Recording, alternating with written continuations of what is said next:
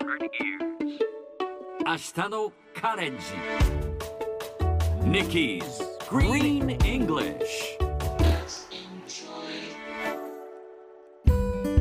Hi everyone! ここからは地球環境に関する最新のトピックスからすぐに使える英語フレーズを学んでいく Nikki's Green English の時間ですそれでは早速今日のトピックを Check it out! この鳥がアメリカではなくオーストラリアのものであることは確かです。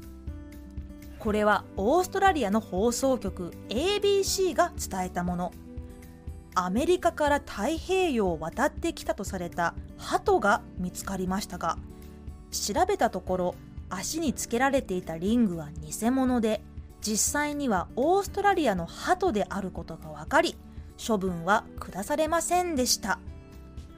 この話オーストラリアではかなり大きなニュースとして連日大きく報道されていましたが無事一件落着となったそうです。この一連の報道でアメリカレースバト協会の会長はこんなコメントをしました。This bird definitely has a home in Australia and not the US 今日はここから definitely をピックアップしましょう。少し長いですがスペルは D-E-F-I-N-I-T-E-L-Y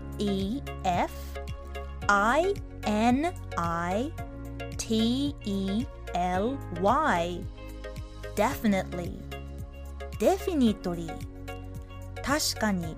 確実にまたは絶対にという意味です。どちらかというと書き言葉より喋る時に使われることが多いかもしれません。例えば絶対試した方がいいよとおすすめしたい時は You should definitely give it a go. またよく聞くのが相手からの質問にもちろんと肯定するときにこんな風に答えます。私たちのパーティーに来る？Are you coming to our party? もちろん Definitely 相手の質問に確信を持って Yes と答えたいときはぜひ Definitely と言ってみてくださいそれではみんなで言ってみましょう Repeat after Nikki Definitely Yes, sounds nice もう一度 Definitely You should definitely give it a go 絶対に試してみたらいいよ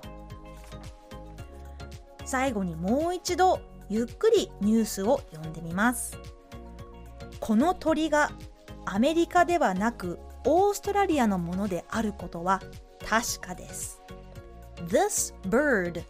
definitely has a home in Australia and not the US 今日の Nikki's Green English はここまでしっかり復習したい方はポッドキャストでアーカイブしていますので通勤通学お仕事や家事の合間にまたチェックしてください See you next time!